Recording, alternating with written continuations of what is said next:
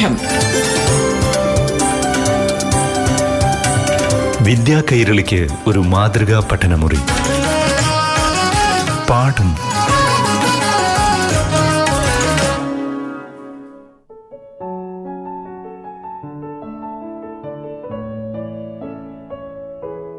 പ്രിയപ്പെട്ട കൂട്ടുകാരെ എല്ലാ പ്രിയ കൂട്ടുകാർക്കും പാഠം ക്ലാസ് മുറിയിലേക്ക് സ്വാഗതം. ഇന്ന് ഏഴാം ക്ലാസ്സിലെ സാമൂഹ്യശാസ്ത്ര പാഠമാണ് അവതരിപ്പിക്കുന്നത്. അറിവുകൾ പങ്കുവയ്ക്കാനായി എത്തുന്നത് Mannarkkad G M U P സ്കൂളിലെ അധ്യാപകനും ഹെഡ്മാസ്റ്ററുമായ കെ കെ വിനോദ് കുമാർ. പ്രിയമുള്ള കുട്ടികളെ പാഠം ക്ലാസ് മുറിയിലേക്ക് എല്ലാവർക്കും സ്വാഗതം. നിങ്ങളുടെ സാമൂഹ്യശാസ്ത്രം ഏഴാം ക്ലാസ്സിലെ പാഠപുസ്തകത്തിൽ നവകേരള സൃഷ്ടിക്കായി എന്ന യൂണിറ്റിൽ ഉൾപ്പെടുന്ന ഒരു ഭാഗമാണ് വിദ്യാഭ്യാസം സാമൂഹ്യ മൂലധനം. ഇതിൽ പരാമർശിക്കുന്നത് പ്രശസ്ത സാമൂഹ്യ പരിഷ്കർത്താവായിരുന്ന അയ്യൻകാളിയെക്കുറിച്ചാണ് ആരാണ് അയ്യങ്കാളി? എല്ലാവരും മനസ്സിലാക്കേണ്ട ഒരു കാര്യമാണിത്. ഒരു കാലത്ത് അധസ്ഥിതരുടെ ഉന്നമനത്തിനു വേണ്ടി പ്രയത്നിച്ച പരിഷ്കർത്താവായിരുന്നു അയ്യങ്കാളി. സാമൂഹിക അസമത്വങ്ങൾ പരിഹരിക്കാനും അധസ്ഥിതരുടെ സാമൂഹ്യ നില മെച്ചപ്പെടുത്തുന്നതിനുമുള്ള ഒരു മൂലധനമാണ് വിദ്യാഭ്യാസമെന്ന് അദ്ദേഹം പറയുകയും അതിനുവേണ്ടി പ്രവർത്തിക്കുകയും ചെയ്ത മഹാവ്യക്തി ആണ്. അദ്ദേഹം ആയിരത്തി തൊള്ളായിരത്തി നാലിൽ അധസ്ഥിതർക്കു വേണ്ടി ഒരു വിദ്യാലയം തന്നെ ആരംഭിച്ചിട്ടുണ്ട്. തിരുവനന്തപുരം ജില്ലയിലെ വെങ്ങാനൂരിലാണ് അദ്ദേഹം ജനിച്ചത്. സാമൂഹ്യ പരിഷ്കരണ പ്രവർത്തനങ്ങൾക്കു വേണ്ടി അദ്ദേഹം ഒരു സംഘടന തന്നെ സ്ഥാപിച്ചിട്ടുണ്ട്. ആ സംഘടനയുടെ പേരാണ് സാധുജന പരിപാലന സംഘം. ഒരു കാലത്ത് താഴ്ന്ന ജാതിയിൽപ്പെട്ട ജനങ്ങളുടെ നന്മയ്ക്കായി പോരാടി എന്നതാണ് അയ്യങ്കാളിയുടെ ഏറ്റവും വലിയ മഹത്വം എന്ന് പറയുന്നത്. മക്കൾ മനസ്സിലാക്കേണ്ട ഒരുപാട് കാര്യങ്ങൾ ഈ മേഖലയിൽ ഉണ്ടായിട്ടുണ്ട്. പണ്ട് താഴ്ന്ന ജാതിയിൽപ്പെട്ടവർക്ക് ചിരട്ടയിലായിരുന്നു ഉയർന്ന ജാതിക്കാർ കുടിവെള്ളം പോലും നൽകിയിരുന്നത്. കൂടാതെ അവർ ആഭരണങ്ങൾക്ക് പകരം കല്ലുകോർത്ത മാല ധരിക്കണമെന്നും അന്നത്തെ ജന്മിമാർ കൽപ്പിച്ചിരുന്നു. ആരെങ്കിലും ഇത് ചെയ്യാതിരുന്നാൽ അവരെ തിരഞ്ഞുപിടിച്ച് ക്രൂരമായി മർദ്ദിക്കും. എന്നാൽ അയ്യൻകാളിയുടെ നേതൃത്വത്തിൽ താഴ്ന്ന ജാതിക്കാർ ഇതിനെതിരെ പ്രതികരിക്കാൻ തുടങ്ങി. വൈകാതെയാണ് ജന്മിമാർക്ക് അയ്യങ്കാളിയുടെയും സംഘത്തിന്റെയും മുന്നിൽ മുട്ടുമടക്കേണ്ടി വന്നത്. ആരായിരുന്നു ഈ അയ്യൻകാളി എന്ന് പറയുമ്പോൾ അദ്ദേഹത്തിന്റെ പിതാവിനെക്കുറിച്ചും അദ്ദേഹത്തിന്റെ കുട്ടിക്കാലത്തെക്കുറിച്ചും എല്ലാം കുറച്ചുകൂടി മനസ്സിലാക്കുന്നത് നന്നായിരിക്കും. മാഷ് പറഞ്ഞു തരാം. അദ്ദേഹത്തിന്റെ അച്ഛന്റെ പേര് അയ്യൻ എന്നായിരുന്നു. അയ്യന്റെ മൂലകുടുംബം യഥാർത്ഥത്തിൽ വെള്ളായണി എന്ന സ്ഥലത്തായിരുന്നു. വെള്ളായണിയെക്കുറിച്ച് ചിലപ്പോൾ നിങ്ങൾ കേട്ടിരിക്കും. വെള്ളായണി കായലും കാർഷിക കോളേജും വളരെ പ്രസിദ്ധമാണ്. വെള്ളായണിയിൽ നിന്ന് വെങ്ങാനൂരിലേക്ക് താമസം മാറ്റിയ അയ്യൻ അതായത് അയ്യങ്കാളിയുടെ അച്ഛൻ പനങ്ങോട് ഊറ്റിറത്ത് ഗോവിന്ദപിള്ള എന്ന ജന്മിയുടെ കുടിയാനായിരുന്നു. തന്റെ ജന്മിക്കു വേണ്ടി കാട് മുഴുവൻ വെട്ടിത്തെളിച്ചു. കൃഷിക്ക് കൂടുതൽ ഭൂമി ഉണ്ടാക്കുകയായിരുന്നു അയ്യന്റെ തൊഴിൽ. അയ്യനും ഭാര്യ മാലയും രാപ്പകൽ ജന്മിക്കു വേണ്ടി പണിയെടുക്കും. വേതനം മൂന്നു നാഴി നെല്ല്.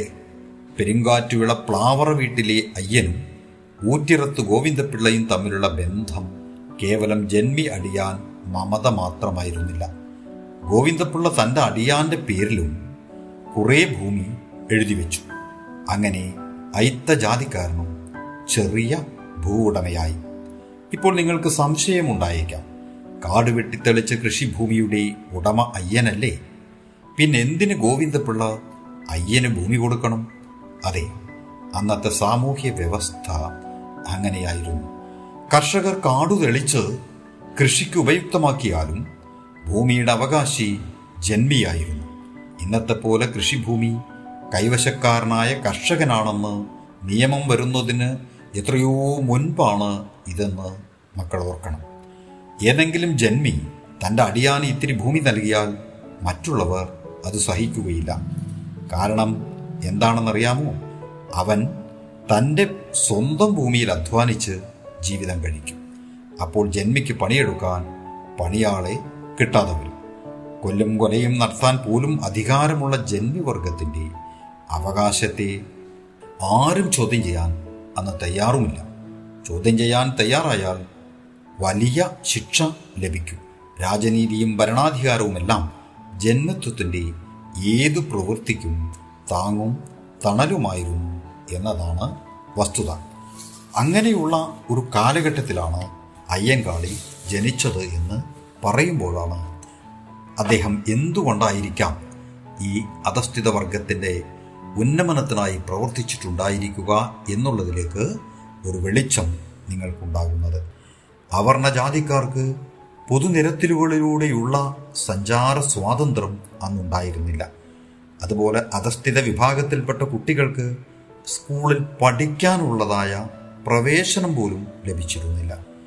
തൊഴിലെടുക്കുന്നവർക്ക് കൂലിയാണെങ്കിൽ തീരെ കുറവ്. ഇതെല്ലാം നേരിൽ കണ്ട് പ്രയാസപ്പെട്ട പാവങ്ങൾക്ക് വേണ്ടി. തന്റെ സഹോദരി സഹോദരന്മാർക്കു വേണ്ടി നല്ല തീരുമാനങ്ങളെടുത്ത് ശക്തിയുക്തം അതിനുവേണ്ടി പ്രവർത്തിച്ച ഒരു മഹാത്മാവായിരുന്നു അയ്യങ്കാളി. അതുകൊണ്ട് തന്നെ അവർണ ജാതിക്കാർക്ക് പൊതുനിരത്തിലുകളിലൂടെയുള്ള സഞ്ചാര സ്വാതന്ത്ര്യം അധസ്ഥിത വിഭാഗത്തിൽപ്പെട്ട കുട്ടികൾക്ക് സ്കൂളിൽ പ്രവേശനം തൊഴിലെടുക്കുന്നവർക്ക് കൂലി വർധന എന്നിവയായിരുന്നു അയ്യൻകാളി ഉണ്ടാക്കിയ സാധുജന പരിപാലന സംഘം എന്ന സംഘടനയുടെ പ്രധാനപ്പെട്ട ലക്ഷ്യങ്ങൾ. അധസ്ഥിത വിഭാഗങ്ങളുടെ നേതാവെന്ന നിലയിൽ പ്രസിദ്ധനായ അയ്യങ്കാളി ഒരിക്കൽ ശ്രീമൂലം പ്രജാസഭയിൽ പോലും അംഗമായിട്ടുണ്ട് പിന്നീട്. അയ്യങ്കാളിയുടെ പ്രവർത്തനങ്ങൾ നമ്മുടെ രാഷ്ട്രപിതാവായ മഹാത്മാഗാന്ധി പോലും വളരെയധികം പ്രകീർത്തിച്ചിട്ടുണ്ട്. ആയിരത്തി എണ്ണൂറ്റി തൊണ്ണൂറ്റി മൂന്നിൽ വെങ്ങാനൂരിലെ പൊതുവഴിയിലൂടെ അയ്യങ്കാളി ഒരു വില്ലുവണ്ടിയിൽ യാത്ര ചെയ്ത്. സാമൂഹ്യ വിലക്കുകൾ തന്നെ ലംഘിക്കുകയുണ്ടായി. അധസ്ഥിതരുടെ സഞ്ചാര സ്വാതന്ത്ര്യത്തിന് തുടക്കം കുറിച്ച അയ്യങ്കാളി തിരുവിതാംകൂറിലെ മുഖ്യ നിരത്തിലുകളിലൂടെ വില്ലുവണ്ടിയിൽ സഞ്ചരിച്ചത് ചരിത്രം സൃഷ്ടിച്ചുകൊണ്ടാണ്. കാരണം വില്ലുവണ്ടി എന്ന് പറയുമ്പോൾ സ്വാഭാവികമായും അന്ന് യാത്ര ചെയ്തിരുന്നത് ഇതുപോലെയുള്ള ജന്മിമാരായിരുന്നു. ആ കാലഘട്ടത്തിൽ അയ്യങ്കാളിയെപ്പോലെ ഒരാൾക്ക് ഇങ്ങനെ വില്ലുവണ്ടിയിൽ യാത്ര ചെയ്യുക എന്നുള്ളതൊന്നും സങ്കല്പിക പോലും സാധ്യമല്ലായിരുന്നു. പിന്നെ എന്തുകൊണ്ടാണ് അദ്ദേഹം അങ്ങനെ ചെയ്തത്? തീർച്ചയായും പൊതുനിരത്തുകളിലൂടെയാണ് യാത്ര ചെയ്യുന്നത്. ആ പൊതുനിരത്ത് എന്ന് പറഞ്ഞാൽ എല്ലാവർക്കും നടക്കാൻ എല്ലാവർക്കും യാത്ര ചെയ്യാനും ഒക്കെയുള്ള സ്ഥലമാണ്. പൊതു വെള്ളം വെളിച്ചം വഴി ഇതെല്ലാവർക്കും അവകാശപ്പെട്ടതാണ്. എന്നുള്ളത് ജനങ്ങൾക്ക് മുമ്പിൽ ബോധ്യപ്പെടുത്തി കൊടുക്കുക എന്നുള്ള ഒരു കാഴ്ചപ്പാട് കൂടി അദ്ദേഹത്തിന് ഉണ്ടായിരുന്നു അതുകൊണ്ട് തന്നെ കൃത്യമായ തീരുമാനങ്ങൾ എടുക്കാനും അതനുസരിച്ച് പ്രവർത്തിക്കാനും അയ്യങ്കാളിക്ക് സാധിച്ചിട്ടുണ്ട്. ഉയർന്ന ജാതിക്കാരുടെ സുഖത്തിനും താല്പര്യത്തിനും വേണ്ടി സൃഷ്ടിക്കപ്പെട്ടവരായിരുന്നു പണ്ട് താണജാതിക്കാർ എന്ന ധാരണ എല്ലാവരിലും ഉണ്ടായിരുന്നു. അത് തിരുത്തുക എന്നുള്ളതാണ് അയ്യൻകാളിയുടെ പ്രധാനപ്പെട്ട മറ്റൊരാഗ്രഹം. മേൽജാതിക്കാരനിൽ നിന്നും നിശ്ചിത അകലത്തിൽ മാത്രമേ ഹീനജാതിക്കാർ നിൽക്കാൻ പാടുകയുണ്ടായിരുന്നു ഇതൊക്കെ എന്തൊരു വിരോധാഭാസമാണ്. ഇതിന് വിപരീതമായി പെരുമാറുന്നവർക്ക് കടുത്ത ശിക്ഷയാണ് അന്ന് നൽകിയിരുന്നത്. ഇതിനൊക്കെ ചോദ്യം ചെയ്യാൻ ആരെങ്കിലും അന്നുണ്ടായിരിക്കുമോ ആർക്കെങ്കിലും അതിന് കഴിയുമോ എന്ന് നമുക്ക് ചിന്തിച്ചേക്കാം. അതിന് കഴിഞ്ഞ ഒരു വ്യക്തിത്വമാണ് യഥാർത്ഥത്തിൽ അയ്യങ്കാളി. അയ്യൻ കാളി അമരൻ കാളി വിളഭൂമികളുടെ അധികാരി. അയ്യൻ കാളി അമരൻ കാളി വിളഭൂമികളുടെ അധികാരി. ദുർനിയമങ്ങൾക്കെതിരാളി ജനസ്വാതന്ത്ര്യത്തിൻ പോരാളി. അജയ്യൻ കാളി അധിപൻ കാളി വില്ലുവണ്ടിയിലെഴുന്നള്ളി പത്തലൊടിച്ചവനടരാടി ദുഷ്പത്തി തകർത്തു തിമിർത്താടി. ഉണരും കാളി ഉയരും കാളി ഉലകിലെ ഉസിരൻ തൊഴിലാളി പഞ്ചമിമാരുടെ പള്ളിക്കൂടം വീണ്ടെടുക്കുവാൻ വിളയാടി. അയ്യൻ കാളി അമരൻ കാളി അജയ്യൻ കാളി അധിപൻ കാളി. പാഠം. വിദ്യാ കൈരളിക്ക് ഒരു മാതൃകാ പഠനമുറി. പാഠം ഒരിടവേളയ്ക്ക് ശേഷം തുടരും.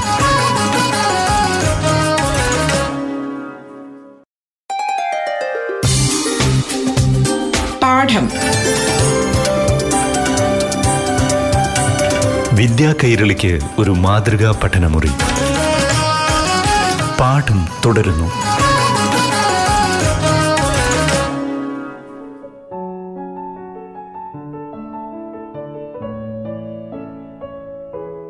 ആയിരത്തി എണ്ണൂറ്റി തൊണ്ണൂറ്റി മൂന്നിൽ അയ്യങ്കാളിയും ഒരു വില്ലുവണ്ടി വാങ്ങി. ആ പ്രവൃത്തി അന്നത്തെ ഏറ്റവും വലിയ നിയമലംഘനമായിരുന്നു. വെള്ളക്കാളകൾക്ക് വലിയ ഓട്ടുമണികൾ കെട്ടിയിരുന്നത് മൂലം അയ്യൻകാളിയുടെ വണ്ടി വരുന്ന ശബ്ദം വളരെ ദൂരെ നിന്ന് പോലും കേൾക്കാമായിരുന്നു. അയ്യൻകാളിയുടെ വില്ലുവണ്ടി നാട്ടിൽ ഒരു ചർച്ചാ വിഷയമായി മേലാളന്മാർ എങ്ങനെയും വണ്ടിയെയും വണ്ടിക്കാരനെയും നശിപ്പിക്കാൻ തന്നെ തീരുമാനിച്ചു. സവർണറിൽ പലരും വണ്ടിക്കാരനെ തടയാൻ ശ്രമിച്ചെങ്കിലും ഒറ്റയ്ക്ക് അഭിമുഖീകരിക്കാൻ ആർക്കും ധൈര്യം വന്നില്ല. പൊതുനിരത്തിൽ കൂടി നടക്കുവാനുള്ള സ്വാതന്ത്ര്യം വേണം. അതിനുവേണ്ടി അയ്യങ്കാളിയുടെ നേതൃത്വത്തിൽ ഒരു സംഘം യുവാക്കൾ ചേർന്ന് ആറാലമ്മൂട് ചന്തയിലേക്ക് കാൽനടയായി യാത്രയായി ബാലരാമപുരം എന്ന് നിങ്ങൾ കേട്ടിരിക്കും. ആ ബാലരാമപുരം ചാലയത്തെരുവിൽ എത്തിയപ്പോൾ അന്തരീക്ഷമാകെ മാറി. മേലാളന്മാർ കൂട്ടത്തോട് വന്ന് ആക്രമണം ആരംഭിച്ചു. ഇരുവിഭാഗക്കാർക്കും കടുത്ത മർദ്ദനം ഏൽക്കേണ്ടി വന്നു. ചാലിയത്തെരുവ് ലഹള എന്ന പേരിൽ പിൽക്കാലത്ത് ഈ സംഭവം അറിയപ്പെട്ടു. ആയിരത്തി എണ്ണൂറ്റി എൺപത്തി ഒൻപതിലായിരുന്നു ചാലിയ തെരുവ് സംഭവം.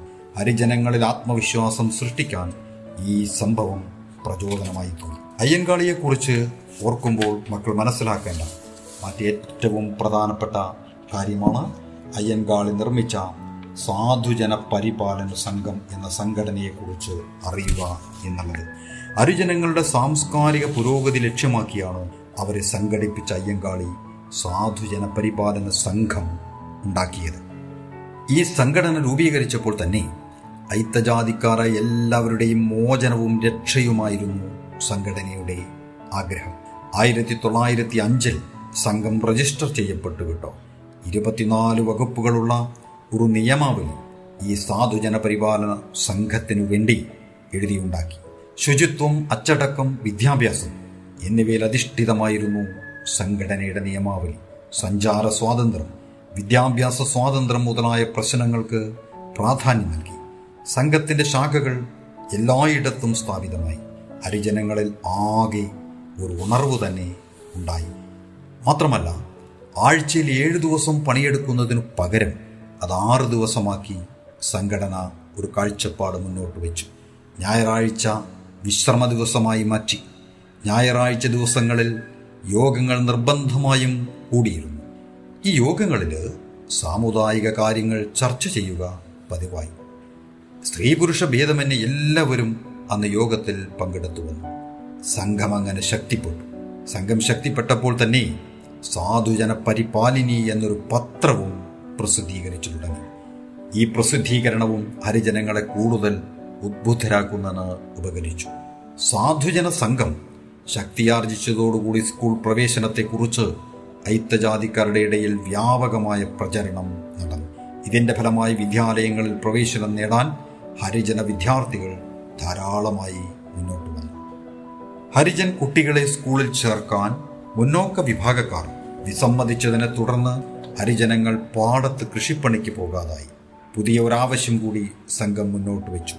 കൂലി കൂടുതലും ജോലി സ്ഥിരതയും ഇത് രണ്ടും ഞങ്ങൾക്ക് ആവശ്യമാണ് മേലാളന്മാർ ഐത്തജാതിക്കാരുടെ പേരിൽ കള്ളക്കേസുകൾ സൃഷ്ടിച്ചു. മർദ്ദനമുറകൾ അഴിച്ചുവിട്ടു. ഇതിന്റെയൊക്കെ ഫലമായി ഹരിജനങ്ങൾ സമരത്തിൽ നിന്നും പിന്തിരിയുമെന്നുമാണ് അന്നത്തെ ജന്മിമാർ ധരിച്ചത്. ആരും പണിക്കിറങ്ങിയില്ല. അവർ ഒറ്റക്കെട്ടായി നിന്നു. അയ്യൻകാളിപ്പട എന്നവരെ സവർണർ വിളിച്ചു പരിഹസിച്ചു. പലയിടത്തും സംഘടനകളുണ്ടായി ഇതേ തുടർന്ന് കാർഷിക മേഖലയിലെ സ്തംഭനാവസ്ഥയെ നേരിടാൻ സർക്കാർ തലത്തിൽ ആലോചന തുടങ്ങി. ഇരുവിഭാഗക്കാരെയും വിളിച്ചുകൂട്ടി ചർച്ച നടത്തി. ഹരിജനങ്ങളായ തൊഴിലാളികൾക്ക് ഒട്ടേറെ ഗുണങ്ങൾ ഈ തൊഴിൽ സമരം കൊണ്ട് നേടിയെടുക്കാൻ സാധിച്ചിട്ടുണ്ട്. കേരളത്തിൽ നടന്ന ആദ്യത്തെ തൊഴിൽ സമരമായിരുന്നു ഇതെന്ന് വേണമെങ്കിൽ പറയാം. പിന്നീടുണ്ടായിട്ടുള്ള എല്ലാ കാർഷിക പരിഷ്കാരങ്ങളും ഈ സമരത്തെ തുടർന്ന് ഉണ്ടായിട്ടുള്ളതാണ്. തൊഴിൽ സമരത്തിൽ ഹരിജനങ്ങൾക്ക് ആത്മവീര്യം കൊടുത്തത് അയ്യൻകാളിയുടെ നേതൃത്വമാണ്. കാർഷിക മേഖലയിൽ മാത്രം അഹോരാത്രം പണിയെടുത്ത് ജീവിതം നയിച്ചു വന്ന ഈ പട്ടിണി പാവങ്ങളും നമ്മുടെ സാമൂഹ്യ വ്യവസ്ഥിതിയിലെ മുഖ്യകണ്ണിയാണെന്ന ചരിത്ര സത്യം ആദ്യമായി അംഗീകരിച്ചതും അന്നായിരിക്കാം. ഇത് അംഗീകരിച്ച ആദ്യത്തെ തൊഴിലാളി നേതാവ് ശ്രീ അയ്യൻകാളിയാണെന്നും നിസ്സംശയം പറയാം. അങ്ങനെ പാവപ്പെട്ടവരുടെ ഉന്നമനത്തിനു വേണ്ടി അനവരതം പ്രവർത്തിച്ച ആ മഹാത്മാവിന്റെ അവസാന കാലഘട്ടത്തെക്കുറിച്ച് കൂടി മാഷ് സൂചിപ്പിക്കാം. കേൾക്കൂ. നാടിന്റെ ഏതു ഭാഗത്ത് ഹരിജനങ്ങൾക്ക് എന്ത് സംഭവിച്ചാലും അദ്ദേഹം അവിടെ ഓടിയെത്തുമായിരുന്നു. ഹരിജനങ്ങളുടെ നേരെയുള്ള ഏത് ആക്രമണത്തെയും തന്റെ ആരോഗ്യം പോലും കണക്കിലെടുക്കാതെ ശക്തിയായി എതിർക്കും. ആയിരത്തി തൊള്ളായിരത്തി നാൽപ്പത് അവസാനത്തോടുകൂടി അദ്ദേഹം തീർത്തും അവശനായിരുന്നു. ശരീരത്തിലെ സർവാംഗവും തളർന്നു. ആയിരത്തി തൊള്ളായിരത്തി നാൽപ്പത്തി ഒന്ന് മെയ് മാസത്തിൽ അയ്യൻകാളി എന്ന ശക്തിമാനായ നേതാവ് ശയ്യാവരമ്പിയായി മാറി. കിടക്കയിലായിരുന്നപ്പോഴും സാമുദായിക കാര്യങ്ങളിൽ ശ്രദ്ധാലുവായിരുന്നു ഈ മഹാത്മാവ്. ആയിരത്തി തൊള്ളായിരത്തി നാൽപ്പത്തി ഒന്നിൽ ജൂൺ മാസം പതിനെട്ടാം തീയതി അയ്യങ്കാളി എന്ന മഹാനായ സാമൂഹ്യ പരിഷ്കർത്താവിന്റെ ജീവൻ ഈ ലോകത്തോട് വിട പറഞ്ഞു അയ്യങ്കാളിയുടെ നിര്യാണം കാട്ടുതീ പോലെ നാടെങ്ങും പരന്നു കേരളത്തിലെ ഹരിജനങ്ങളും പുരോഗമനകാംക്ഷികളായ എല്ലാവരും ദുഃഖാർത്ഥരായി അയ്യങ്കാളിയുടെ സ്മരണയ്ക്കു വേണ്ടി പണിതീർത്തതാണ് അദ്ദേഹത്തിന്റെ ജന്മദേശത്തുള്ള ചിത്രകൂടവും വായനശാലയും. വർഷങ്ങൾ കഴിഞ്ഞപ്പോൾ പല മാറ്റങ്ങളും നമ്മുടെ രാജ്യത്ത് സംഭവിച്ചു. ഹരിജനങ്ങളിൽ വിദ്യാഭ്യാസ പുരോഗതി ഉണ്ടായി ഉയർന്ന സർക്കാർ ഉദ്യോഗസ്ഥന്മാർ ഉണ്ടായി മന്ത്രിമാരുണ്ടായി. അയ്യങ്കാളിയെ എതിർത്തിരുന്ന സവർണരും അദ്ദേഹത്തിന്റെ ആരാധകരായി മാറി. അയ്യങ്കാളിയുടെ ആരാധകർ ചേർന്ന് രൂപീകരിച്ചതാണ് ശ്രീ അയ്യങ്കാളി സ്മാരക ട്രസ്റ്റ്. അയ്യങ്കാളി സ്മാരക ട്രസ്റ്റ് പൊതുജനങ്ങളുടെയും സർക്കാരിന്റെയും സഹായ സഹകരണത്തോടുകൂടി സ്ഥാപിച്ചതാണ് അയ്യങ്കാളി പ്രതിമ. പഞ്ചലോഹത്തിൽ നിർമ്മിച്ച ഈ പ്രതിമ വലിപ്പം കൊണ്ട് ഇന്ത്യയിലെ തന്നെ ഏറ്റവും മികച്ചതിൽപ്പെടുന്ന ഒന്നാണെന്ന് പറയാം. മദ്രാസിൽ നിർമ്മിച്ച അയ്യങ്കാളി പ്രതിമ നമ്മുടെ സംസ്ഥാനത്ത് ആയിരക്കണക്കിന് സ്ഥലങ്ങളിൽ ലക്ഷക്കണക്കിന് ആളുകൾ സ്വീകരണങ്ങൾ ഏറ്റുവാങ്ങിക്കൊണ്ടാണ് തിരുവനന്തപുരത്ത് എത്തിച്ചേർന്നത്. തിരുവനന്തപുരം പട്ടണം കണ്ടിട്ടുള്ളതിൽ ഏറ്റവും വലിയ സ്വീകരണമാണ് ആ പ്രതിമയ്ക്ക് ലഭിച്ചത്. അന്നത്തെ പ്രധാനമന്ത്രിയായിരുന്ന ശ്രീമതി ഇന്ദിരാഗാന്ധി പ്രതിമ അനാവരണം ചെയ്ത് പൊതുജനങ്ങൾക്കായി സമർപ്പിച്ചു. അഞ്ചു ലക്ഷത്തോളം വരുന്ന ജനങ്ങൾ ആ ചടങ്ങിന് സാക്ഷ്യം വഹിച്ചു. അന്നവിടെ കൂടിയ ജനങ്ങൾ ഏറ്റുപറഞ്ഞു ഇന്നുമീ കുരുക്ഷേത്ര വർണസങ്കരഭൂവിൽ നിന്നുയിർകൊള്ളും പാഞ്ചജന്യമാണയ്യൻ കാളി. ഇന്നുമീ കുരുക്ഷേത്ര വർണസങ്കരഭൂവിൽ നിന്നുയിർകൊള്ളും പാഞ്ചജന്യമാണയ്യൻ കാളി. അയ്യങ്കാളി എന്ന ആ മഹാത്മാവിനെ കുറിച്ച് ഇനിയും കുട്ടികൾ ലൈബ്രറി പുസ്തകമെടുത്ത് കൂടുതലായി വായിക്കണം കൂടുതലായി കണ്ടെത്തണം. കണ്ടെത്തിയത് മറ്റുള്ളവർക്ക് പങ്കുവെക്കുകയും വേണം. ഇന്നത്തെ ക്ലാസ് ഇവിടെ അവസാനിപ്പിക്കുന്നു. എല്ലാവർക്കും നമസ്കാരം.